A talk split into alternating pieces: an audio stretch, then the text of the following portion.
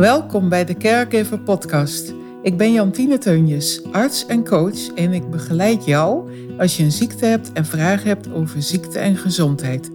Ik wil jou inspireren en ondersteunen, ook als je familie bent van iemand met een ziekte.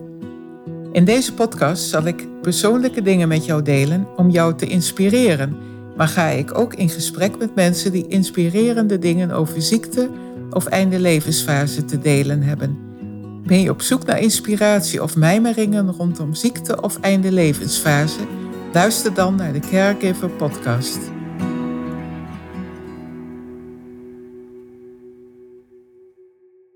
Welkom Erika, ontzettend leuk jou in mijn podcast te hebben. Wij hebben elkaar eigenlijk leren kennen via Clubhouse. Daar zaten we beide in een uh, room van Margit Cheska een Duitse vrouw die al jaren in Nederland woont en als therapeut uh, werkt in het hoge noorden uh, in uh, Groningen. En zij deed een actie waarbij we aan het eind van het jaar elkaar een cadeau konden doen. En toen gaven mensen onder andere coaching sessies aan elkaar weg. En toen heb ik gezegd, nou, diegene die mijn op mijn kaartje komt, zou ik maar zeggen, die uh, krijgt een sessie van mij of, of, een contactmoment in elk geval. En dat was jij. We hebben een heel fijn gesprek gehad. We bleken ook best wel op hetzelfde level te zitten in veel dingen.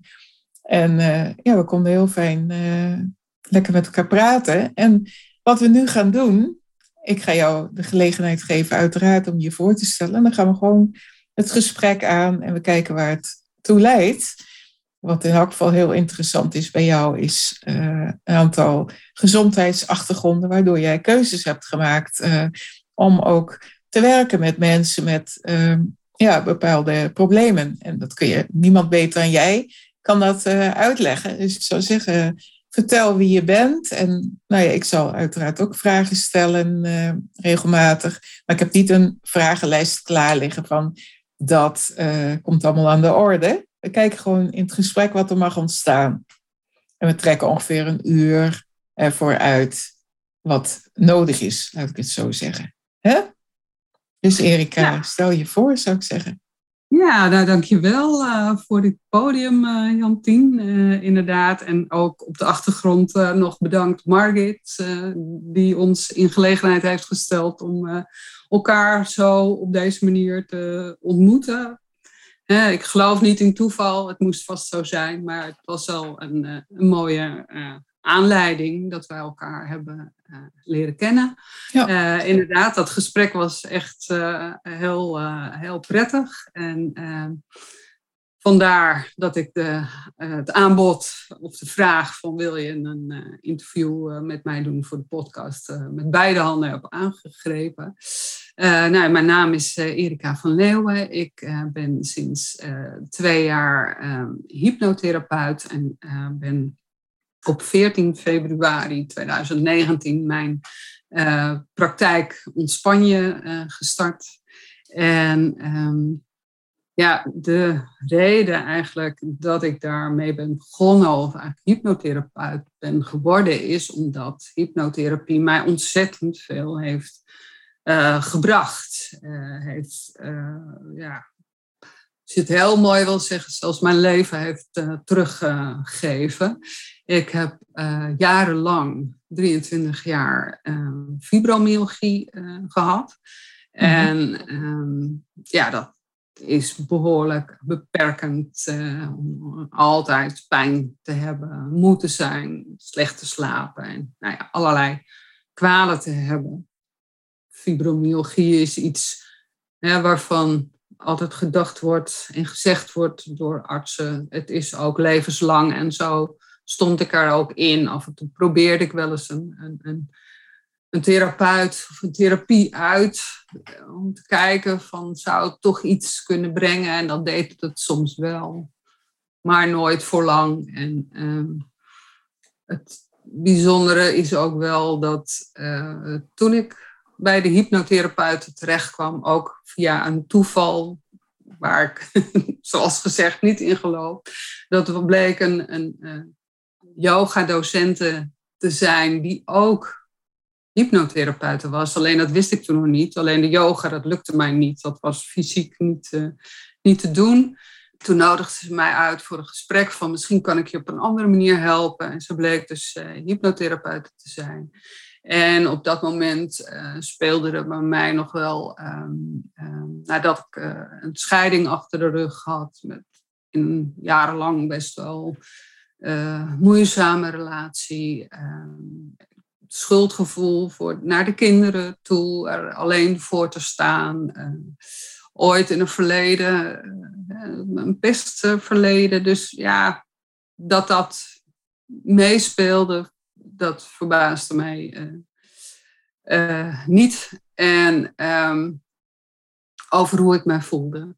Dus ik ben bij haar terechtgekomen om daarmee aan de gang te gaan. En uh, mm-hmm. met die trauma's, hoe je het wilt noemen, mee om daar naar te kijken en, en te kijken wat zij daarbij bij kon helpen om mij daar doorheen te loodsen. En ze heeft toen wel aan het begin gezegd van, uh, uh, oh ja, maar je hebt ook fibromyalgie, toch? En uh, die pijn. Ik zeg, ja, maar goed, weet je, daar geloof ik niet zo in dat daar iets aan te doen is. Ik, laten we vooral die andere dingen bekijken. En toen zei ze meteen wel van, nou, we zullen zien. En ik, ik heb dat echt, nou ja, eigenlijk geen eens aandacht gegeven, omdat ik dacht, ja, dat, dat gaat niet, uh, niet echt veranderen. Ik, ik was wel ervan overtuigd dat door hoe ik was, mijn persoonlijkheid, dat die te maken had met het feit dat ik fibromyalgie had. En dat uh, ik eerder in een uh, revalidatietraject had ik gezeten. En daar was me ook wel duidelijk geworden dat niet iedereen krijgt fibromyalgie. Het zijn bepaalde type mensen. Uh, vaak uh, wel perfectionistisch uh, of faalangstig. Nee, dat ligt heel dicht bij elkaar. slecht hun grens kunnen bewaken. Ook, ook, dus aan de ene kant van zichzelf heel veel vragen. Maar aan de andere kant ook veel dingen toelaten die je eigenlijk misschien liever niet zou willen. Hè? Dus dat is echt een open grens eh, vaak. Mhm, dus dat, daar was ik me wel van bewust. Alleen ik had niet het idee toen nog dat ik daar heel veel aan zou kunnen veranderen. Dat dat binnen mijn vermogen zou liggen. Het was meer dat ik dacht van nou, ik moet mijn energie goed uh, managen. Ik moet zorgen dat ik niet steeds veel te veel ga doen. Maar ehm, niet het idee van ik kan mezelf zo veranderen dat dat uh, zou oplossen. En terwijl ik dus een aantal sessies heb ondergaan bij de hypnotherapeuten en er dingen werden aangepakt. En uh, ja, het is niet zo dat het wordt uitgewist. Het is eigenlijk wat, wat er gebeurt, is dat de um, situaties, de, de dingen die er gebeurd zijn, dat daar de eh, de heftige emoties afgaan. Dus terwijl je dan denkt aan iets uit het verleden, voel je niet meer dat verdriet of de boosheid of het machteloos gevoel. Die emoties, die worden gewoon ja, ervan afgehaald, zodat je daarna kunt kijken als iets uit je verleden wat ooit gebeurd is. Ja, dat hoort bij mijn verleden, maar het doet geen pijn meer. En um, terwijl we dus door een aantal dingen zijn heen gegaan, een aantal trauma's zijn heen gegaan, merkte ik na een tijd van hé, hey, de pijn uh, verdwijnt of is verdwenen. Ik, ik, ik kan me ook niet meer herinneren dat ik op een ochtend wakker werd en dacht, hé, hey, de pijn is weg. Dat is wel een geleidelijk proces geweest. En, en, maar op een gegeven moment bleek het gewoon weg te zijn. En toen dacht ik wel van, nou, eerst nog maar zien of dit zo blijft. Hè? Of dat echt blijvend resultaat is. Maar goed, ja, we zijn nu al vier jaar verder en het is nog steeds zo. Wauw, prachtig. Ja. Ja. ja. had je veel pijn? En waar had je pijn onder andere? Nou ja, dat is, was heel uh, wisselend. Um, het is ooit begonnen met alsof ik een, een, soort mes tussen mijn schouderbladen had. Echt een hele gemene, een hele scherpe pijn. En uiteindelijk ging dat, uh, ja, onderrug deed zeer, mijn heupen deden zeer. Maar dan had ik wel weer eens veel meer last van mijn enkels of van mijn knieën. Uh, mijn handen of mijn polsen deden wel uh, pijn. Het was ook vaak heel stijf en moeizaam bewegen. En ja, hoe minder je kan, heb jarenlang uh, jazzballet, heette dat toen nog. Nu hebben die dansen allemaal andere namen gekregen. Maar toen jarenlang jazzballet gedaan, vond ik echt heel, heel erg fijn. Ik hou erg van dansen. Maar ja, een hele hoop dingen die gingen allemaal niet meer. Ik heb ook jarenlang motor gereden. Dat vond ik ook heel geweldig. Mm Ja, dat, dat ging ook niet meer. Ik kwam er echt huilend uh, vaak vanuit. Want ik gebruikte hem voor woon-werkverkeer. kwam ik echt thuis dat ik dacht, oh, liepen soms de tranen echt over mijn wangen van, van ellende. En ehm, dus het was niet altijd zo dat ik kreunend in mijn bed lag van de pijn, maar het was er wel altijd als een soort stoorzender op de achtergrond die altijd uh, er was. En de ene keer heftiger dan de andere keer. En ja, het bijzondere was ook wel hè, dat als je iets leuks deed voor een moment, dan was het ook even weg. Dan ah, ja, ja. was het niet zo ja. erg aanwezig. Nou, dan was je afgeleid en dan was je Precies, afleiding. Ja, ja, dat werkt ook zo. Pijn is een deel ook psychische. Dat weet je ook ja. natuurlijk. Ja. Maar ehm, wat deed je toen de tijd er aan je pijn? Of deed je er niks aan? Accepteerde je het dat het er was? Of, of als achtergrondpijn? Of slikte je ook pillen? Of deed je natuurgeneeskundige behandelingen? Of wat deed je eraan? Ja, nou, in het begin heb ik wel eh, veel uh, paracetamol, later ibuprofen uh, geslikt en dit naproxen, de Aleve dingen. Mm, En ja, ik weet ook nog wel dat in die tijd ook een, een vriendin van mijn moeder um, aan de dialyse moest, omdat haar nieren gewoon kapot waren gegaan door het jarenlange paracetamolgebruik. Paracetamol? oh? Ja. Dat verwacht ik niet van paracetamol. Dat werkt meer op de lever. Nou ja, misschien, misschien wel. Brufen zou ik eerder verwachten, bijvoorbeeld. Ja, nou in die tijd, want het is echt heel lang geleden al. Mm. Uh, uh, waren, nou ja, of waren ze mij niet bekend. Maar goed, volgens mij. Maakt ook niet uit. Ja. Nee, precies. Iemand met chronisch hoofdpijn. Ja heel veel zes pillen voor slikte en daar uiteindelijk nierschade door kreeg. Ja, daar gaat het om. Ja, precies. Dus dat was echt wel zoiets van, oh shit, als ik dit nu maar blijf doen, ja, dan uh, gaat dat misschien bij mij ook wel uh, gebeuren. Ja. En toen, um, en eigenlijk hielp het ook niet zoveel. Het was ook meer een soort gewoonte uh, om ze te slikken en te denken van, oh, als ik het niet doe, dan overleven. Nou ja, dan wordt het zo heftig, dan functioneer ik niet meer. Hmm. Maar nou ja, uiteindelijk ben ik gewoon steeds minder gaan slikken. En uiteindelijk was dat eigenlijk ook wel te doen. In mijn werk op de middelbare school als, als uh, TOA biologie ehm, kon ik niet meer volledig werken. Dus ik was ook voor de helft uh, gaan, gaan werken. Ik kwam dus in de ziektewet terecht en daardoor ook bij een bedrijfsarts terecht. En op die manier ben ik uh, bij de diagnose ook uitgekomen. Dus als ik dat zo hoor over allerlei andere mensen, heb ik eigenlijk geluk gehad dat ik inderdaad in zo'n werktraject zat. Waardoor je, als je niet meer volledig kunt werken, bij een bedrijfsarts terechtkomt. Die wil weten, hé, hey, wat is hier aan de hand? Mhm. Dus dan worden er allerlei dingen uh, gedaan om, om te kijken wat er aan de hand is.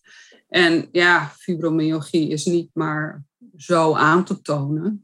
Eigenlijk is het het afstrepen van dingen die het dan niet zijn. Dus je hebt geen ja. reuma, je hebt, ja, er zijn geen ernstige afwijkingen aan je, aan je lichaam uh, te vinden.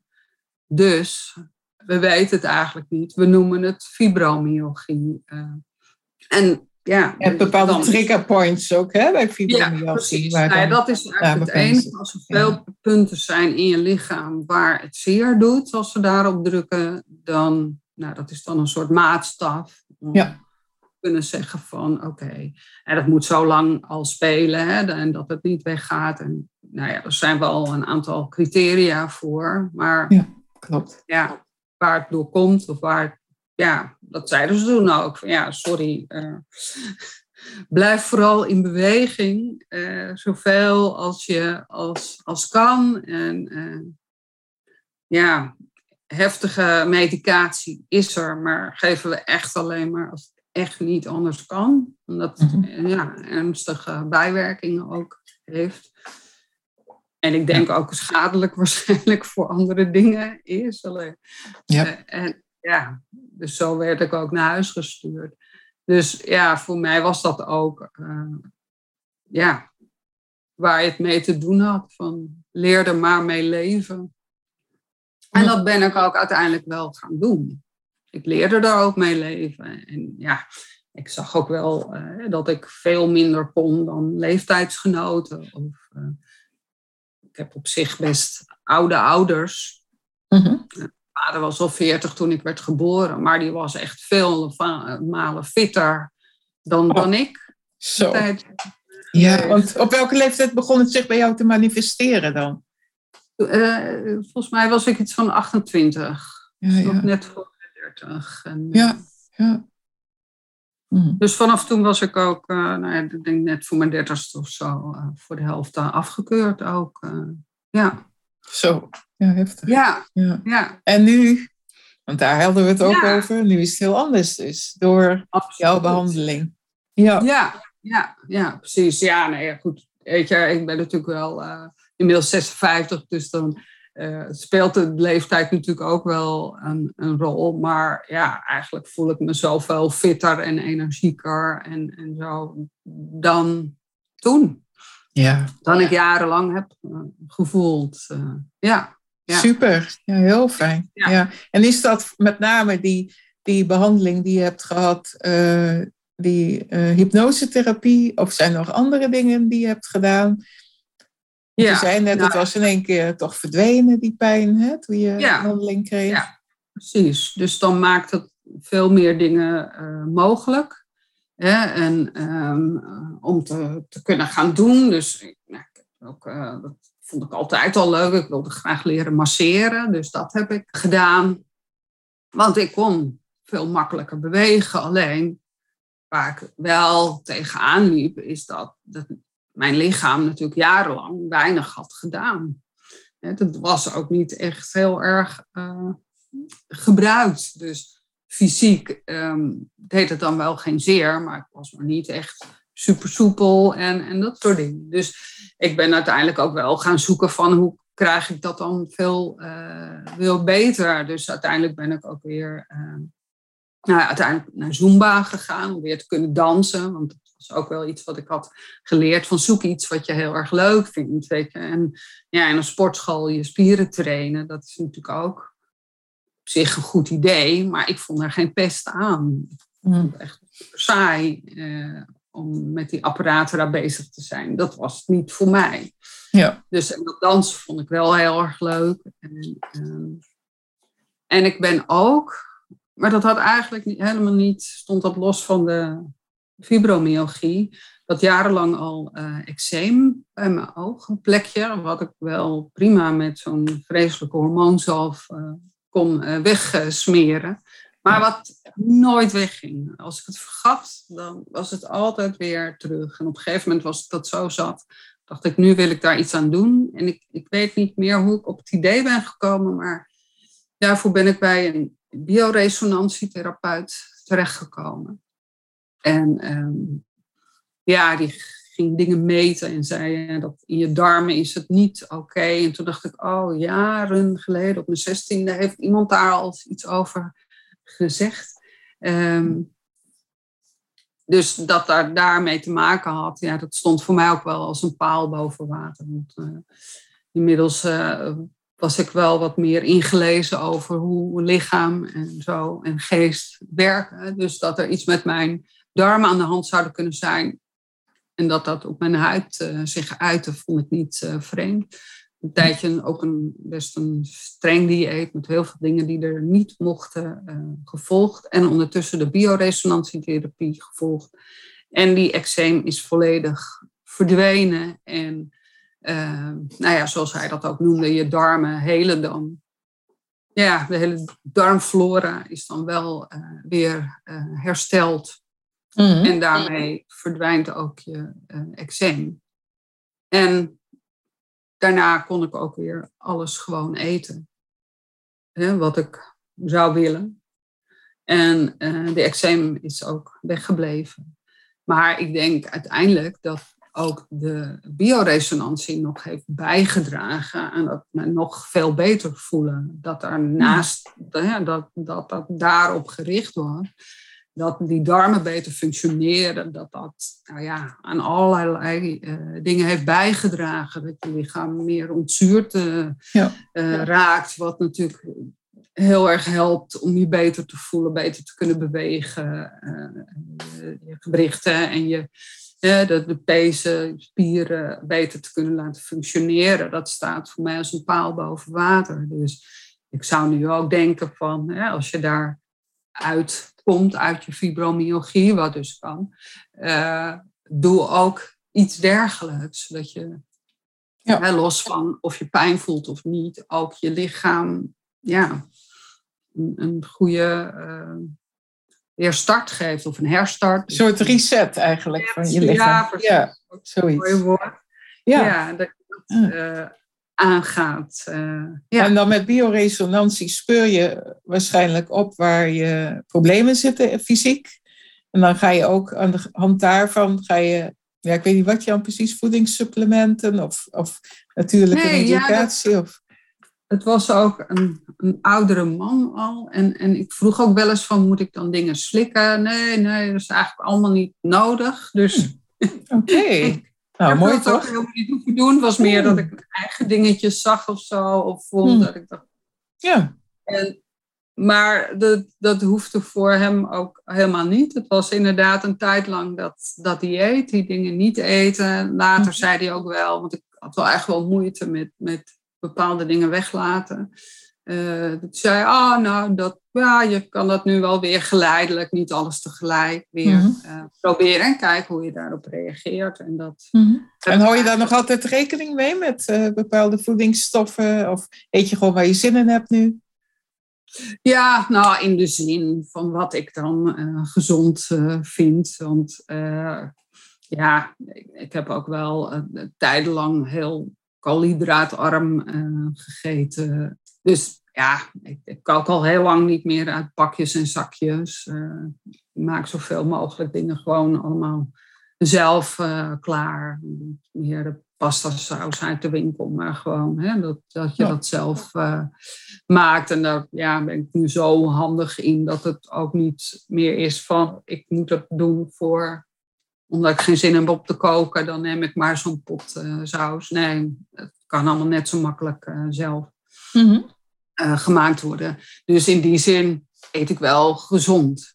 Ja. Eh, dus ja, in de zin van ik, ik kan eten wat ik altijd wil. Maar goed, als ik dan alleen maar eh, hamburgers en chips ga eten, ja, dan zal het dat niet goed doen. Dus Nee. dat doe ik niet. Ook al zou het misschien dan kunnen, maar ik geloof niet dat dat mij brengt waar ik wil zijn. Dus dat Nee, is ook niet aan de orde. Dus ja.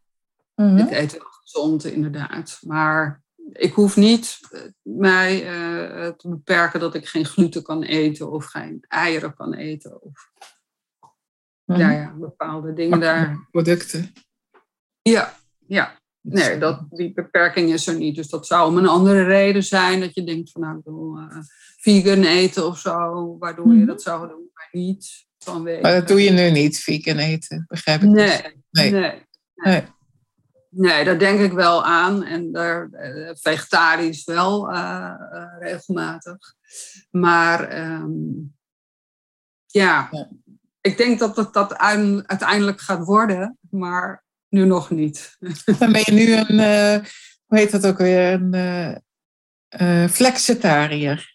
Ja, ja, ja, Zoiets. precies. Ja, ja, ja, ja, ja. Proberen gezond Ja. te leven. Ja, Als je dan ergens een label op wil plakken. ja, dat ben ik zelf ook een flexitariër. Ja, Oké, oh ja, ja, ja. regelmatig vegetarisch. Ja. Ja, precies. Ja, ja, ik merk, maar dat is ook een soort verschuilen achter dat ik twee kinderen heb van, van 20 en 21 en dat die wel graag vlees willen eten. Hmm. Dat ik het daarom lastig vind om het dan niet te doen. Terwijl ik denk, ja. Ja, het grappige is dat, ja, het grappige is dat mijn dochter af en toe zegt: Oh, doe maar eens vegetarisch, man. Want ze krijgt bij de vader heel veel uh, vlees. Dus die vindt het juist wel fijn als ik vegetarisch dan kook. Grappig, hè? Ja, grappig. Ja, ja, ja. ja. nou ja, en ik heb het er wel met ze over gehad hoor. Dat ik dat wel uh, wilde. Toen zei ze: Oh, dat is prima. Dus ja, het is ook een beetje gewoon flauw voor mezelf dat ik dan net doe alsof het door hun komt, dat ik mhm. het niet doe. Nee. Terwijl het hierin zit van ik moet zelf even wat creatiever uh, worden. In, uh... Misschien als je een keer wat bereidt wat, uh, wat gewoon lekker is, vegetarisch, dat ze dan ook gewoon wel lekker mee eten, toch? Ja, nee, precies. Daarom, we hebben ook wel eens van Hello Fresh en dan oh, ja. Ja. iets vegetarisch. En dan, ja.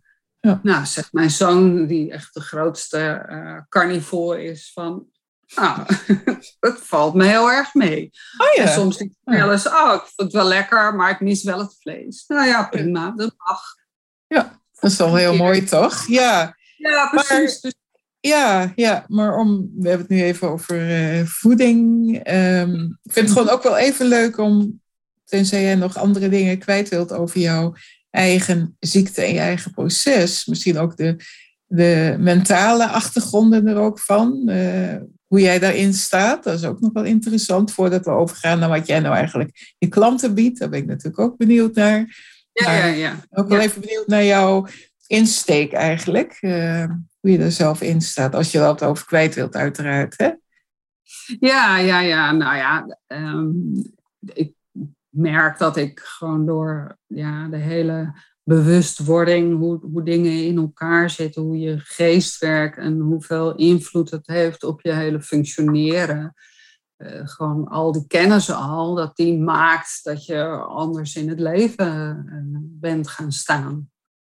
Anders over dingen uh, nadenkt. En, en, dus ja, als, als persoon, hoe je naar de wereld kijkt, is mhm. dat in zijn geheel wel uh, veranderd. En, en ja. merk ik dat daardoor de stress die ik heb ook wel veel minder uh, is. Hè? Dat, ja, ik, ik, oordeel niet meer zo snel uh, over mensen, om maar eens iets te noemen. Hè? Dat, mm -hmm. Ik zou heel graag een, een oordeelloos iemand willen ja. zijn. Ja. Al is het eigenlijk ook menselijk om het wel uh, ja, te hebben. Ja, ik wou zeggen, lukt jou dat wel dan? Uh, maar dat is... Nee, dat is natuurlijk ook... Ja. Uh, dat hoeft ook niet. Maar over alles en iedereen maar een oordeel hebben, dat, dat is de andere kant. Dus erg, precies. Hè? Je bent er ook voor mee aan het werk. En dat, ja, precies. Dat is heel belangrijk. ja. bewust. En ik hoor ook wel andere mensen dat al gauw zeggen. Van nou, dat hebben ze ook wel waardeloos geregeld. Dan denk ik, ja, mm.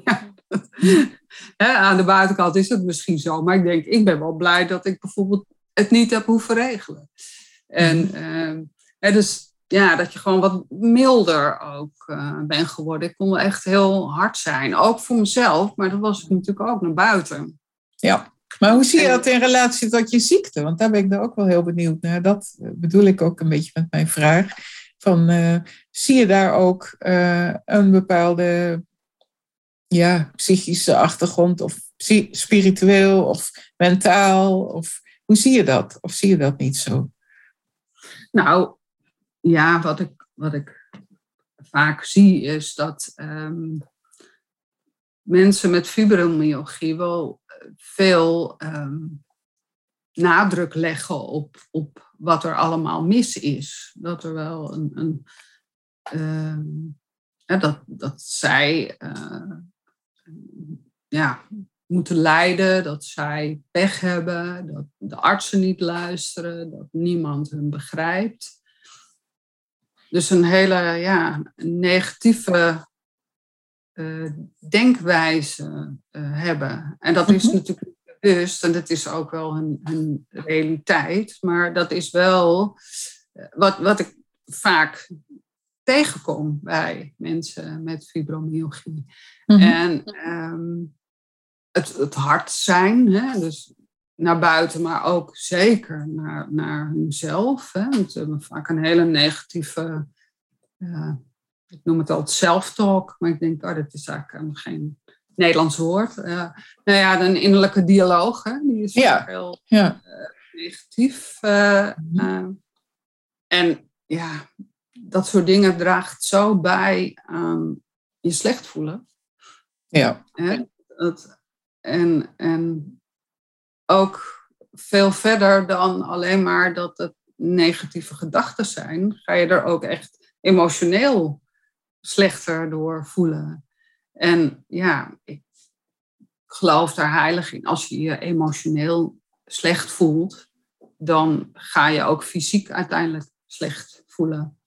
Dat dat volledig aan gekoppeld is. Ja. En eh, ja, waarmee ik wel altijd wil benadrukken dat het volledig onbewuste processen zijn. Dat niemand denkt eh, dat, dat hij zich dat zelf aandoet. En als je dat al zou denken, je daar ook nog de schuld van geeft, dat is allemaal niet aan de orde. Hè. Het is echt een onbewust proces. En dat is jouw werkelijkheid, jouw waarheid, hoe het eraan toe gaat. Maar het heeft wel dat effect. Ja. De- en ik merk ook, ja, als je zelf veel positiever bent en eh, eh, nou, dankbaarheid in je leven toelaat, dat ik echt een prachtige eh, iets vind om, om te omarmen, ja, dan ga je jezelf al zoveel beter voelen, emotioneel, maar ook Mhm. gewoon fysiek. Hè, Ja. Dan, dan, ja, dat, dat, dat rolt er vanzelf achteraan. Als je op die manier kunt, naar het leven kunt kijken en er doorheen kunt gaan. En alles wat er gebeurt op je pad, ja, probeer het dan toch hè, eh, van een zo positief mogelijke eh, kant te bekijken. Ja. Ja, dat vertaalt zich ook in je beter voelen. Ja. Je kunnen. Eigenlijk het, eh, gevulde, het half gevulde kopje of het half lege kopje. Ja. Dat, eh, die metafoor een beetje. Ja, Ja. Ja. ja, ja, ja, En het ook dankbaar zijn voor wat je dan wel allemaal mag hebben. En precies. waardoor je anders gaat kijken. Aan de andere kant, hoe zie jij het dan? eh, pijnbeleving, zie je dat iets als. Want dat gebeurt heel veel, hè? dat mensen bij weggaan, dat ze het niet willen aanvaarden. En het dan eigenlijk verdringen, wat voor pijn dan ook. Hè? Dat kan een psychische pijn zijn, dat kan een lichamelijke pijn zijn. En door dat niet te laten zijn, gaat het juist vaak meer opspelen of meer op de voorgrond. Want alles wat je wegdrukt, het is net als een bal die je onder water duwt. Die metafoor wordt ook wel vaker daarbij gebruikt. Naarmate je harder duwt, eh, gaat zo'n bal ook meer omhoog. En op een gegeven moment Ja. springt hij omhoog uit het water. Precies, inderdaad. Ja, dat is ook wel eens wat ik inderdaad eh, eh, ehm, benoem bij hè, al je emotionele trauma's, dingen uit je verleden. zijn allemaal als een soort kurken die je onder water probeert te, te duwen. Ja. En ehm, ja, dat gaat heel lang goed om ze allemaal naar beneden te duwen, maar er ontsnapt er altijd wel weer eentje. En ja, als je die dan probeert te pakken, ja, dan, dan gaat de rest ook. Dus ja, dat onderdrukken, uiteindelijk werkt dat niet. En dat is Nee. ook eigenlijk wel hoe ik dat eh, ben gaan, eh, gaan zien. Van, ehm, hè, dat je lichaam je eigenlijk iets wil vertellen. Ja. Met die pijn. Ja, het- ja, pijn is door dat je hebt gesneden of je been hebt gebroken. Of, Dat is de acute pijn. Ja, ja, dat is wat anders. Ja. Precies. precies. Ja, Weet je, dan is dat een hele logisch verklaarba- eh, verklaarbare pijn. Maar als het een, een ja, niet te verklaren pijn eigenlijk is, Ja. ja, wat, wat is er dan aan de hand? En in mijn beleving heeft dat dan altijd te maken dat je lichaam je iets wil vertellen. Mhm. Ja, en, en wat wil het je dan zeggen? En, en zeker bij fibromyalgie eh, mensen, die eh, hebben toch eh, vaak de neiging om maar door te lopen, om altijd maar door te gaan. En, en ondanks wat er allemaal zeer doet, toch, eh, nou ja, alles wat zij noodzakelijk vinden, blijven doen. Mhm. En ja, je lichaam, wil je dan iets vertellen? Nou ja, wat zou het dan kunnen zijn? Heel vaak komt dat dan toch wel op neer van, ho stop, kappen er nu eens mee. Neem eens rust. Hè? Ja. En wat is er dan nog meer aan de hand? Want uh, het is natuurlijk niet alleen maar dat je rust moet nemen, maar dat is wel al een soort startpunt. En ja, hoe meer je het negeert, uit de weg gaat, onderdrukt, hoe bozer je wordt, hoe erger het zich aandient. Want ja, de boodschap hè, die erin zit, wat je lichaam je wil vertellen, zolang je die boodschap niet oppakt, niet begrijpt nog, ja, hoe, hoe, harder het doorgaat. En, en vaak zie je ook dat als er het gedrag niet uh, verandert, dat de pijn ook, de klachten en alles wat er is, ook steeds meer wordt. Dus dat er ook echt een veelheid aan, aan verschillende klachten ontstaat. Ja. Die mijn, maar goed, dat is mijn idee daarover. Ja, dat is inderdaad vaak. Dat je niet anticipeert op wat, er, wat je lichaam... Van kwaad tot erger, ja. Van uh, ja. bal die steeds verder rolt en uh, steeds meer meesleept erin. Ja, ja. ja. Ja. en soms zijn het dan wel klachten die dan meer fysiek verklaarbaar zijn. Ja, maar er, ja, er is wel uh, een, een, vitamine B12 tekort of uh, een schildklier doet het ook niet. Of mm -hmm. dan, dan uiteindelijk vinden ze misschien dan wel iets in de reguliere geneeskunde. En daar kunnen ze dan met medicijnen iets aan doen. Mm -hmm. Maar ja, de oorzaak, de aanleiding.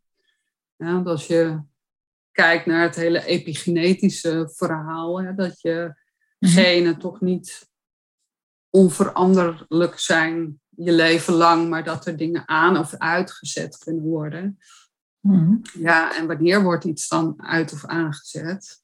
Misschien krijg je wel last van die schildklier doordat je jarenlang heel veel stress hebt gehad of dingen hebt gedaan waardoor de dingen zo veranderd zijn mm-hmm. dat dat ene gen is aangezet.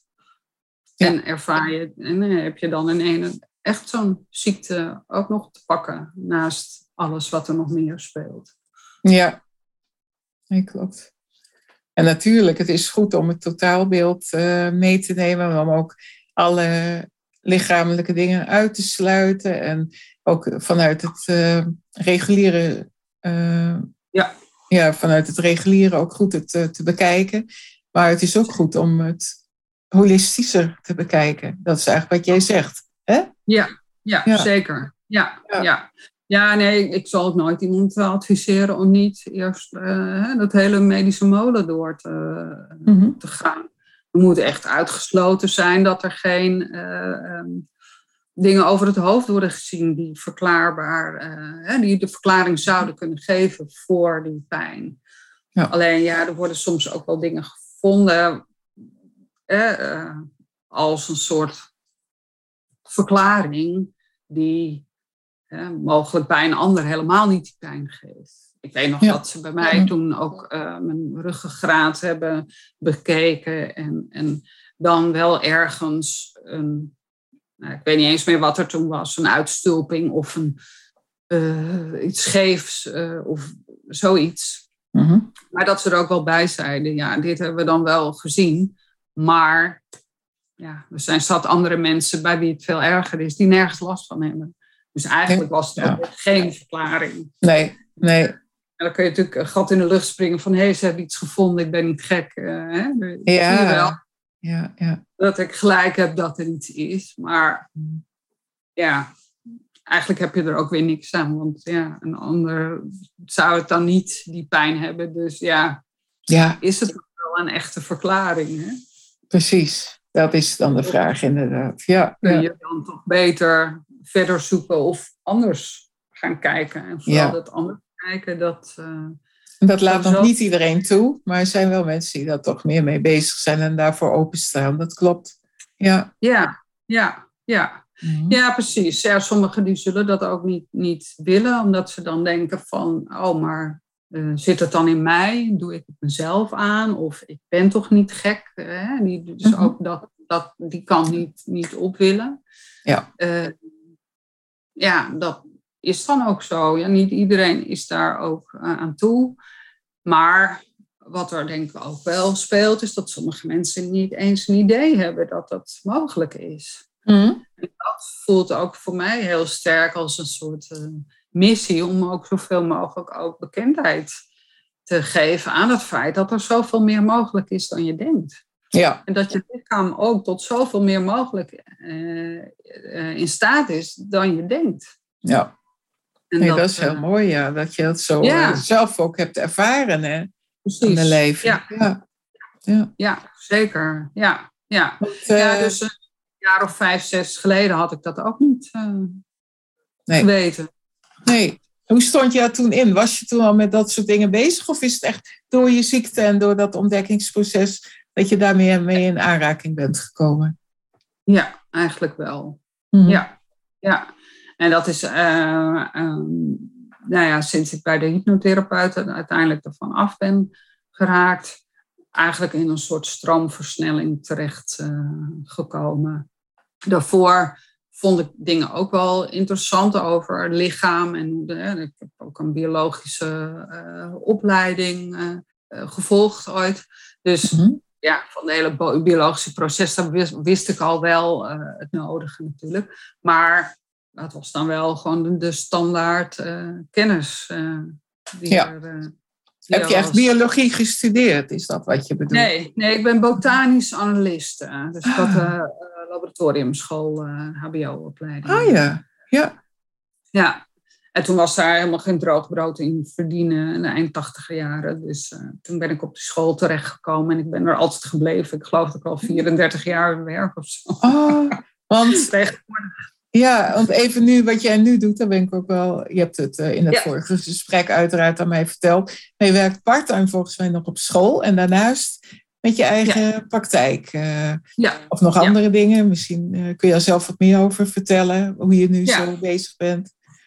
nee, nou ja, eh, ik, ik heb inderdaad nog ehm, die praktijk, of de, de baan in het onderwijs. En daarnaast ben ik ook een praktijk begonnen. Ik ja, had eerst, nou, wat ik zei, hè, dat, dat ik wilde masseren. Dat heb ik geleerd en even gedaan. Maar dat was toch wel fysiek belastend, merkte ik.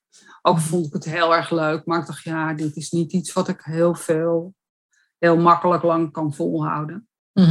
Toen ben ik nog bij een voetreflexopleiding terechtgekomen. Dat heb ik ook nog gedaan. Dat was natuurlijk veel minder belastend en ook super interessant. Mhm. Maar het had denk ik toch nog niet de wow-factor. En eh, dat zag ik wel in dat ik daar wat mee eh, wilde doen. En toen kwam ik, soort van toevallig, maar niet dus, eh, werd er een hypnoseopleiding aangeboden. Of tenminste, opleiding, het was een workshop, drie, drie dagen. Het was een soort Mhm. basis. Hmm. Toen dacht ik, oh wat gaaf zeg, leuk, dat wil ik wel doen. En ik dacht, na drie dagen, dat zie ik wel zitten. En ik dacht, nou, misschien kan ik daar dan iets combineren, misschien met die voeten of, of eh, je mensen, of als je dan toch mensen voor iets hebt met de voetreflex, dat je dan ook iets daarmee kunt doen. Maar, nou ja, dat was toch de dingen die ik dan in gedachten had, toch wel dusdanig complex dat je met een beetje ontspanning daar iets mee zou kunnen doen. Ja, en toen dacht ik, ja, eigenlijk wil ik dit gewoon gaan doen. Het voelde zo als helemaal het juiste wat er eh, eh, op mijn pad kwam. Dus toen ben ik gewoon eh, ja, in het diepe gesprongen en heb die eh hypnotherapieopleiding gedaan. Mm, Het was ook niet een, een, een vierjarige HBO-opleiding. Of ja, ik geloof dat hij uiteindelijk wel ook HBO eh, geaccrediteerd is. Maar Mhm. eh, het duurde een jaar, alles bij elkaar. Dus eh, Mhm. dat vond ik ook wel te overzien. Ja. En was dat En- in weekends dan of in de week dat je daar naartoe ging? Nee, het was één dag, een, een les per maand of zo, Mhm. geloof ik. Maar wel op een doordeweekse dag. Maar Oh dat, ja. nou, dat kon ik dan wel regelen. Of het was toevallig op een vrijdag of zo. Oh ja. Dus eh, dat paste dan heel goed.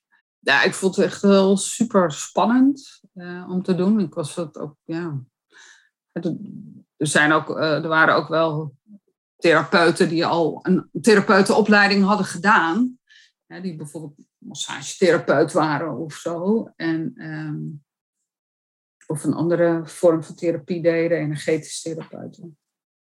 Ja, die, die hadden in die zin al een soort voorsprong natuurlijk. Die waren al gewend om met cliënten te werken, ja. in een praktijk te werken, om met cliënten om te gaan. En ja, dat had ik eigenlijk allemaal niet. Mm Ik was wel heel erg gewend uh, hè, om met uh, middelbare scholieren om te gaan, met collega's om te gaan. Mm Dus wel altijd tussen mensen te zitten en, en te, de, de, communicatie wel goed te hebben. Maar ja, om op die manier hè, mensen nou ja, beter te maken. Ik bedoel, dat is een beetje de, de aftreffende trap, maar wel op die manier je te presenteren van ik kan jou helpen om je beter te voelen. Ja. Dat vond ik best wel een, hele transformatie uh, die daarvoor nodig was in mezelf. Mm -hmm. En uh, maar ja, het, het, was zo fascinerend en ook na dat ene jaar uh, daar ja, voelde ik me nog niet heel erg zelfverzekerd om te zeggen van nou dit, dit was het. Ik, ik weet nu genoeg en ik ga verder ik ben toen wel uiteindelijk een, mijn praktijk gestart, maar ondertussen was ik ook nog met allerlei verdiepende uh, opleidingen bezig. Dus om meer de regressietherapie en de transformationele therapie. En nou ja, dat, dat, tot op de dag van vandaag ben ik daar gewoon nog steeds mee bezig om daar dingen over te leren. Uh, ook in uitwisseling met andere hypnotherapeuten. ook veel met mensen in, in Amerika, waar het ook heel groot is en waar grote uh, academies zijn en uh, waar je van kunt leren. En ja, dat, dat, ik, zoals ik er nu naar kijk, houdt het nooit meer op. Mm. Het zegt zoveel. Prachtig toch?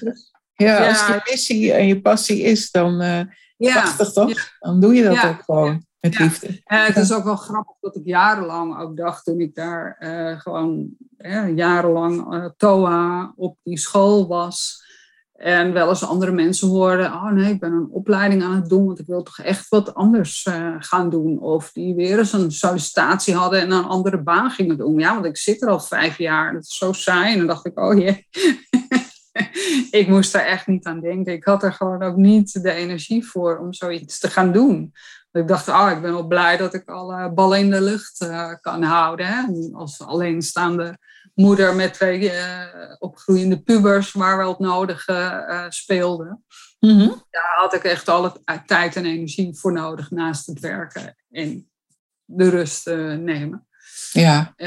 Ja, ja. En nu denk ik, ik kan de wereld aan. Ja. Heerlijk. Ja. Ja. Ja. ja. ja. En uh, wat voor soort mensen komen bij jou in de praktijk? Daar ben ik ook wel heel benieuwd. Ja, nou, nou, wat dat... trek je aan eigenlijk? Wat zijn je ideale klanten?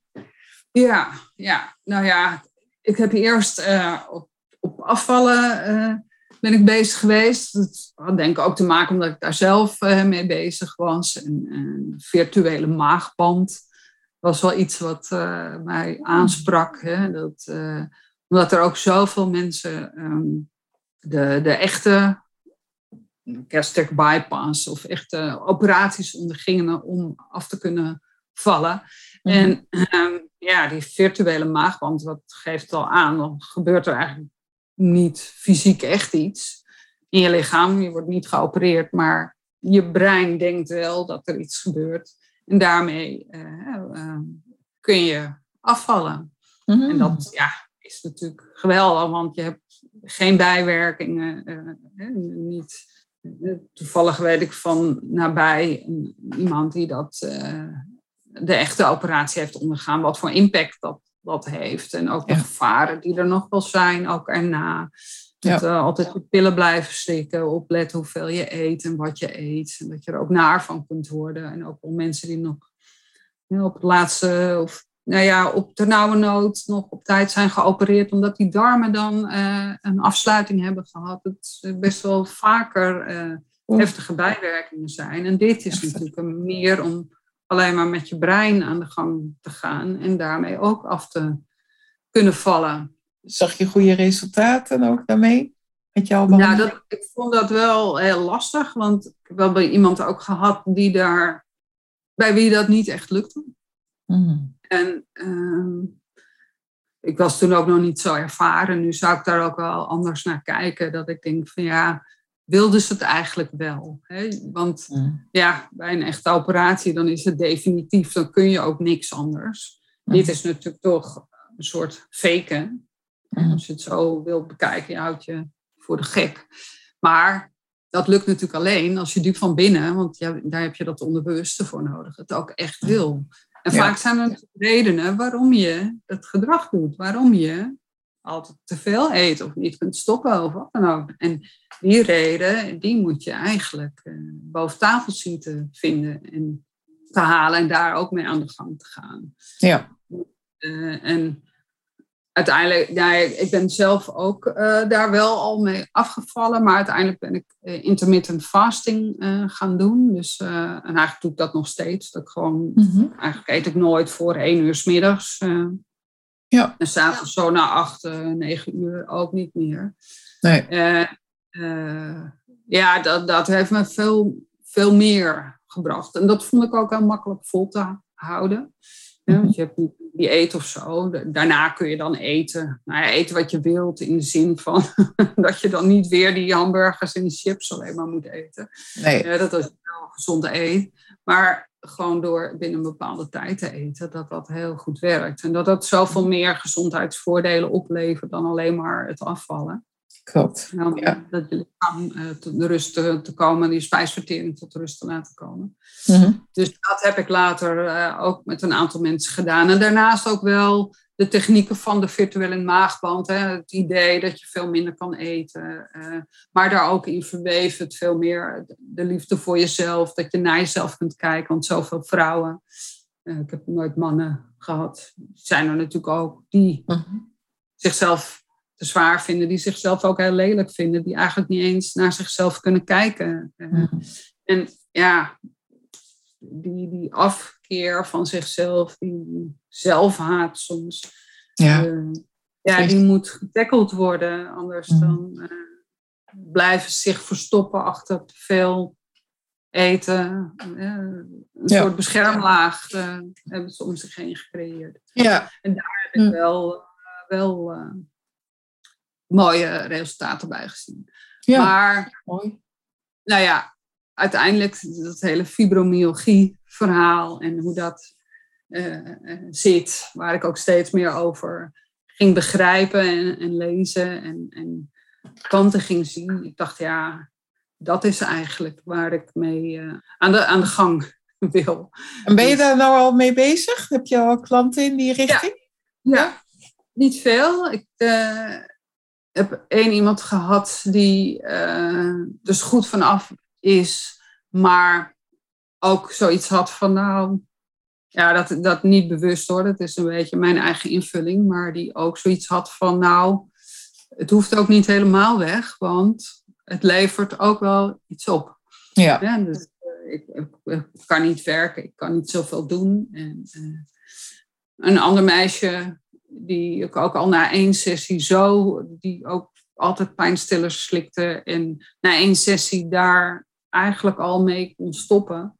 Alleen die zoveel andere shit op het bordje had. Mm. Uh, ook verslaving uh, had.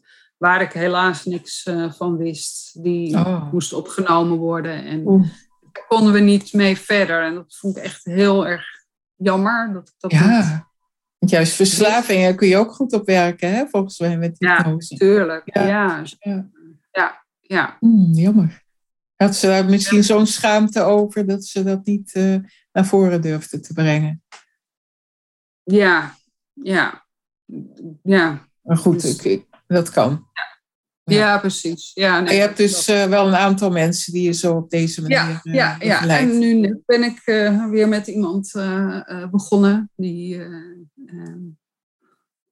mij dan via via heeft gevonden en dacht van nou ja, het is tijd voor mij. Het is geen toeval dat ik jou tref. Haar dochter had iets gelezen van mij en zei van oh, dat is misschien wel wat voor jou. En op die manier is ze bij mij gekomen. En, hmm Ja, hoe komen mensen bij jou eigenlijk? Uh, heb je een, uh, een, website waar je mensen toetrekt? Of, of doe je door. Ja, nou, ik heb wel En um, eigenlijk uh, is, is mijn droom om er um, met groepen te kunnen werken. Om ook online online groepen eigenlijk, zodat je ja, plaatsen onafhankelijk uh, kunt werken, zowel voor mij als ook voor de cliënt. Mhm. Dat is nog niet zo ver. Daar ben ik ondertussen wel mee bezig om dat uh, op te zetten. Dat je groepshypnose sessies kunt gaan aanbieden. Ja. En voor nu werk ik gewoon nog één op één hier in, in de praktijk in, in Vleuten. Dus ja, dan moet het al op een bereisbare afstand zijn voor mensen. Ja. En ja, mijn idee is dat ik daar een, een traject, een programma voor ontwikkel. En uh, ja, dat, daar ben ik nu mee bezig om, om te kijken van hoe doe ik dat. En, en hmm. ja, het grappige is dan wel dat ik dacht van, oh, dan ga ik de eerste sessie dit doen en de tweede sessie dat doen. En nou ja, laatst hè, met de nieuwe cliënt ook weer, dat ik dacht, nou, dan gaan we dit doen. En nou ja, het eerste waar, waar al tegenaan liepen dat er een heel verhaal verteld moest worden. Hè, dat, uh, het verhaal wat er nog nooit was verteld over wat er allemaal gespeeld had, wat ze altijd verborgen had gehouden of, of nooit meer had uitgesproken. Mhm. Dat het te pijnlijk was en te, te, moeilijk. En ja, dat moest eerst verteld worden. En toen dacht ik later ook van, het is natuurlijk wel iets wat heel vaak bij mensen met fibromyalgie speelt. Dat er heel veel gebeurd is, wat nooit verteld is. En Mhm. niet dat je dan in de zin van we gaan eens even je hele story op, op uh, tafel gooien of helemaal doorspitten. Mhm. Maar vaak zijn mensen ook niet eens bewust wat er allemaal is geweest en welke emoties daarbij hoorden. En dat is eigenlijk het belangrijkste. En welke emoties die daarbij eigenlijk speelden en die ze hebben weggestopt. Ja. En voor mij is dat een beetje de kern door het wegstoppen van die emoties die daar allemaal hebben gespeeld. En niet om de precieze situaties en, en, en om te zeggen van en daar ging het precies mis. Maar hè, die, die, gevoelens vaak van verdriet of machteloosheid of eenzaamheid, boosheid. Die allemaal ja, onder het kleed zijn uh, geschoven. En nou ja, als die, die kurken hè, of als de ballen onder Ja. water gehouden worden, Ja. uh, door die niet, niet te voelen, uh, ontstaat er in mijn ogen iets als fibromyalgie.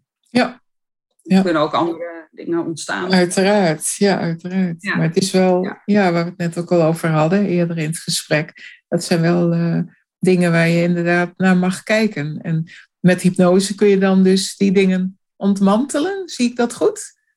Ehm, ja, ja, het woord ontmantelen, ja, dat heb ik er nog nooit bij gebruikt. Maar zo, als wij dat zien, kijk, ehm, die emoties die daaronder verstopt zitten of vastzitten, eh, die hebben een aanleiding. Er is een, een oorzaak waardoor die emotie er, er was. Het is altijd een uitleg geven aan een bepaalde situatie. Mhm. Er, er gebeurt iets, zoals je wel uh, bijvoorbeeld kunt hebben dat je, ik weet niet of je broers of zussen hebt, maar dat je, hè, als je daar dan later over hebt van, goh, weet je nog toen dat gebeurde, jeetje, dat vond ik zo heftig. En dat de ander dan zegt, waar heb je het over? Ik kan me helemaal niets meer van herinneren. Ja. Dus een, een, een, situatie legt de een op de ene manier uit en de ander op, de andere, op een andere manier uit. En, en de waarde die jij geeft aan een situatie die daar was, daar hoort een emotie bij. En dat is vaak hè, wat, je, wat je wegstopt. En dat speelt zich af in je onderbewuste. Maar dat, het maakt wel dat je op bepaalde manieren gaat reageren op uh, de buitenwereld. Hè? En, en wat je vaak ook ziet, dat als mensen soms iemand kijkt op een bepaalde manier of zegt iets op een bepaalde manier tegen iemand. En ik noem dat altijd dat er dan een soort knoppen aan de buitenkant zitten. En dan wordt er zo'n knop ingedrukt en je hebt eigenlijk een spontane regressie. Ga je terug naar je kleine zelf of je jongere zelf, die toen in die situatie ongeveer hetzelfde heeft meegemaakt. Ja. Er ontstaat een gevoeligheid voor die situaties, die altijd ja, vastzitten aan, aan de wortel, aan het ontstaan van, van toen die uh, keer. En ja, eigenlijk kun je, als je in een hypnotische trance bent en je gaat met die uh, emotie aan de gang, kun je zeg maar als een soort draad weer terug uh, gaan naar het begin, waar er toen een situatie was waarin het ooit is ontstaan. En dat onderbewuste kan je daar vaak in een paar stappen naartoe brengen. En als je dan bij de wortel bij het ontstaan bent, dan is daar een situatie geweest die je op een bepaalde manier hebt uitgelegd. Maar vaak zijn er wel anderen ook bij betrokken. En ja, door die personen erbij te halen, allemaal in de privacy van je mind, Mhm. en daarmee in gesprek te gaan, ontstaan er echt hele wonderlijke, mooie eh, gesprekken waarin ja, hè, mensen vaak begrip hebben waarom mama of papa ooit iets tegen jou heeft gezegd, of dat vriendje toen zo deed, of, of een broer je dat toen heeft gedaan. En vaak eh, als er dan ook nog vergeving bij kan komen, dan kan iemand dat door de rollen steeds aan te nemen van degene die gepest heeft of iets naars heeft gezegd, afwisselend met zijn jongere zelf. Door die gesprekken te voeren, wat echt magisch is en waarschijnlijk nu ook zo klinkt. Mhm. Maar dan, dan lossen die emoties op, als het ware. Die, die verdwijnen, de heftigheid verdwijnt. Mhm. En dan wordt het dus iets als een gebeurtenis uit jouw verleden. Ja. Dan is ook zeg maar die knop aan de buitenkant, die te snel wordt ingedrukt door een situatie in het heden, die verdwijnt ook. Dan, dan voel je niet meer, als iemand iets weer op die manier zegt, die oude pijn, dat oude gevoel, dat is dan gewoon weg, opgelost, klaar, over uit. Dus ja, dat is echt uh, fantastisch. Dus op die manier ja, kun je trauma's uh, oplossen. En ja, dat is dan echt in een half uur of een uur. Wauw, bijzonder. Ja, heel Ja. bijzonder. Werk je, ja, jij zegt net, je werkt eh, één op één bij jou thuis. Maar kun je dit soort dingen ook bijvoorbeeld online, een sessie, een Zoom-sessie bijvoorbeeld? Of zou dat niet jouw voorkeur hebben? Ja, Ja, dat is dan ook kun je goed. ook meer mensen bereiken uiteindelijk. Hè? Absoluut, ja. Ja. ja. En dus groepen zeg je al, hè? Ja, groepen zeg Ja. je al. Ja. Ja, ja. Ja. ja. nou goed, de, de, de, dit soort regressiewerk, dat zie ik niet als groepswerk. Dus Nee. ik zie altijd wel een, een, een combinatie, hè, dat er een deel is wat iedereen, voor iedereen van belang eh, is. Of hè, wat je dan eigenlijk eh, voor jezelf ook eh, mee aan het werk kunt. Ook al heb je dan een, een groepsbegeleiding, zeg maar. Mhm. En daarnaast, inderdaad, zijn er voor deze echte, hele specifieke regressie eh, momenten altijd één op één werk nodig. Maar er Ja. zit wel een, hele reeks ehm, overeenkomstige dingen in. Hè? Van, Ja. dat je kunt werken aan, je, aan de liefde voor jezelf. Of, of Mhm. dat je. hè, ehm, eh, hoe kijk je naar, naar je ouders? Het hele systemische idee. Hè, wat, wat vaak hè, verwijten we onze ouders dat ze niet zijn geweest wie we hadden gehoopt dat ze waren. Maar ja, is dat terecht om op die manier naar je ouders te kijken? En nou ja, volgens mij was er laatst ook al iemand in jouw podcast die het had over de boeken van Els van Stijn, Mhm. over de fontein. ja. En ja, dat is ook een aanleiding geweest om me daar nog meer in te, in te verdiepen. Mm. In het idee waarbij je ook, hè, ja, je ouders geven je alles wat, je, wat ze konden geven. Als ze meer hadden kunnen geven, hadden ze dat gedaan. En als kind heb je niets te eisen. Dat vond ik in het begin echt heel ja. heftig om, om, om, daarmee, uh, om dat zo te horen. En aan de andere kant heb ik gemerkt, omdat ik het op mezelf eigenlijk ook wel ben gaan toepassen, dat dat ja, eigenlijk heel louterend werkt. Als je denkt, ik heb ja. niet de eisen en ze hebben... Naar ze hebben gedaan wat ze konden. Ja, en meer kunnen, konden ze niet. Ja, dat vind ik ook heel mooi hoor. Gedaan. Ja, klopt hoor. Het gaat met opzet, kind. Met jou eens, ja.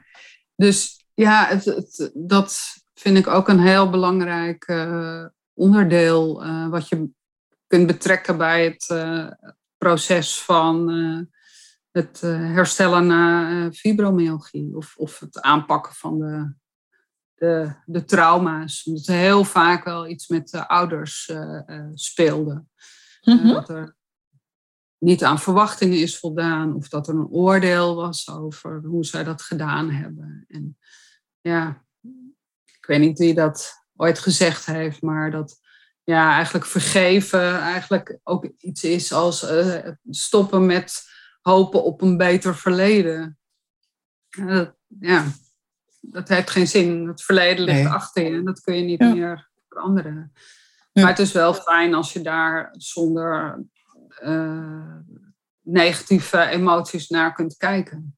En niet dat je dan per se blij hoeft te zijn over wat er allemaal is, is gebeurd. Er kunnen echt vreselijke dingen zijn uh, gebeurd. Ja, ja. Niet om te denken, nou, het, uh, het viel allemaal wel mee. Dat, dat is het niet. Het is nee. alleen, het was een plek geven. Het een plek geven eigenlijk. En aanvaarden dat het is geweest, maar ja, ja wil niet zeggen dat je het vergeet. Dat is wat anders. Nee, nee, precies. Nee, we wissen ook niks uit. Het zou misschien kunnen, maar dat is niet wat we doen uh, met hypnotherapie. Nee. Het blijft gewoon zijn, alleen de, de scherpe rand is er gewoon vanaf. Ah ja, en is het ook zo dat mensen daardoor ook ja, beter weer kunnen verder gaan met hun leven eigenlijk. Is dat wat er gebeurt? Ja, ja absoluut. Ja. Ja, ja. ja je, je, gedrag verandert ook daadwerkelijk. Doordat je, uh, ja, die, die, die etterende wond kan gewoon een, een litteken worden. En, en, en ja, dat zit niet uh, altijd meer in de weg. En anders, als je dat niet doet,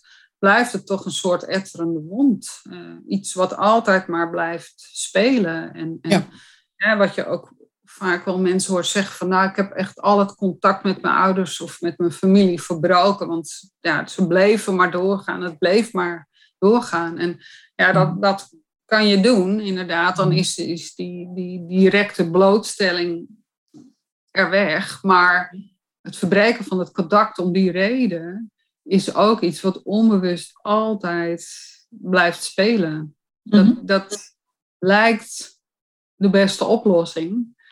Maar ja, als je daar verder niks aan doet, dan blijft dat toch iets. iets, uh, iets ja, nou ja, maar soms, soms kan het ook niet anders. Hè? Dat uh, snap ik dan ook wel weer. Dat er echt uh, relaties zijn die niet meer werken. En als het je vrienden waren, dan zou je zeggen ajus. Maar je ouders is natuurlijk lastiger, of je, of je broer of zus. Maar soms is dat toch de beste oplossing als er echt zieke relaties zijn onderling. Ja. En uh, ja. dan als mensen dan toch even wel naar zichzelf kunnen kijken en, en dat onder hun eigen stuk in elk geval omarmen en dat aangaan, ja. dan is er uiteindelijk ja, geen probleem. Dat is ook niet helemaal waar, maar dan is het anders, denk ik. Ja, ja, ja. Het, het gaat om het aanvaarden van de, van de situatie zoals, die, als die is. En ook het aanvaarden van de andere spelers in, in het verhaal. dat je, ja, je zou graag willen dat ze anders waren, maar dat is niet aan jou. Je kunt alleen jezelf veranderen en nooit Precies. die ander. En als dan ooit die ander nog weer eens aansluit, dan is dat zo. En als dat niet gebeurt, dan is dat ook zo. Nee, precies. Ja, ja. Maar ja dat, dat, ja, dat, dat is precies waar het om gaat, inderdaad. Dat je kunt aanvaarden dat de, dat de situatie zo is zoals zoals die is. En dat jij ja, dat aanvaardt. Maar niet vanuit een heel boos of een heel verdrietig uh, Nee. stuk eh, Klopt. bekeken. En natuurlijk is het pijnlijk, maar ja, als het te pijnlijk is, eh, dan, ja, dan blijft dat in je leven doorspelen. Dan, dan Mhm. kunnen er andere dingen gebeuren, situaties zijn. Hè, dat, als je al hè, om redenen je familie eh, achter je hebt moeten laten of het contact hebt moeten verbreken.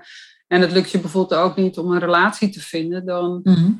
is iedere keer als er iets niet lukt, voel je ook de eenzaamheid of de, de machteloosheid of het verdriet weer van ook je familie niet, hè, niet hebben. Ja. Eh, dus wat het dan, het, het andere deel nog heftiger maakt, omdat die andere emotie er nou ook eenmaal is. Dus Ja. ja, hoe meer je daarin eh, eh, opgelost kunt hebben of nou ja, verzacht kunt hebben, aangekeken kunt hebben, verwerkt kunt hebben, hoe, hoe meer het je gaat opleveren in het, in het heden, hoe makkelijker je naar die dingen kunt, eh, kunt kijken. En, en nou ja, veerkrachtig eh, vind ik altijd wel eh Dat is een mooie resilient. term. Ja, ja. Ja, Mooie term. ja. die je creëert. Ik ehm, wou je nog vragen of jij nog iets specifieks kwijt wilt op dit moment. Anders wil ik langzaam naar een eind toe gaan van dit gesprek. Want eh, het is hartstikke leuk om naar te luisteren natuurlijk. Maar eh, we zitten al dik over het uur heen qua gesprek. Ja. Dus eh, of jij nog iets hebt van dat je zegt, nou dat vind ik nou echt nog heel leuk. Of misschien kun je vertellen hoe jij te vinden bent. Ik kan daar ook wat gegevens eventueel eh, in de show notes zetten. Als je dat fijn vindt. Ja. Ja, nee, nee, zeker. Dat stel ik zeker eh, op prijs. Ja, ik, eh, praktijk ontspan je. www.praktijkontspan je met een streepje tussen praktijk en ontspanje.nl. Daar is mijn, mijn website. En eh, verder ben ik onder mijn eigen naam Erika van Leeuwen op eh, Facebook eh, actief. Mhm. En ehm, eh, ja, ik, ik hoop dat ik een beetje hoop kan creëren voor, of kunt, hè, kunt laten zijn voor mensen met fibromyalgie of iemand kennen met fibromyalgie. Van er is echt meer mogelijk dan je denkt. En, en je hoeft niet te accepteren dat het levenslang is. Er is echt meer mogelijk dan je denkt. Mhm. Dat wil ik is een vooral mooie boodschap. voor Ja, het zeker. eh, voetlicht brengen. Ja, ja, het is ja. een hele mooie missie en een hele mooie boodschap. En eh, ja. die eh, is goed gehoord door de mensen. Ja. ja. En dan wou ik deze podcast nu afsluiten. Ik wil jou heel hartelijk bedanken voor, je, voor het fijne gesprek wat we hebben gehad. En alles wat je verteld hebt. Heel eh, mega interessant. ja. En ehm, nou, dan eh, wil ik me hierbij dan afsluiten. Ja, nou dankjewel om even bij jou in de spotlights te mogen staan, uh, Jantien. Ja, graag gedaan. Ga door met jouw mooie werk. Ja, dat ga ik zeker doen. Hierbij zijn we aan het einde gekomen van deze aflevering van de Caregiver podcast. Ik wil jou bedanken voor je aandacht. Ik hoop dat je met plezier hebt geluisterd. Als je het fijn vond om te luisteren of deze aflevering inspirerend vond, zou ik het heel erg op prijs stellen als je dan een review achterlaat op iTunes of de Apple Podcast app. Zo wordt de podcast door andere mensen nog beter gevonden. Deel de podcast in je netwerk of stuur hem door naar iemand die dit mogelijk interessant vindt. Verder wil ik jou naar mijn gratis Facebookgroep verwijzen, waarin ik jou nog meer kan inspireren. Over twee weken is er weer een nieuwe aflevering.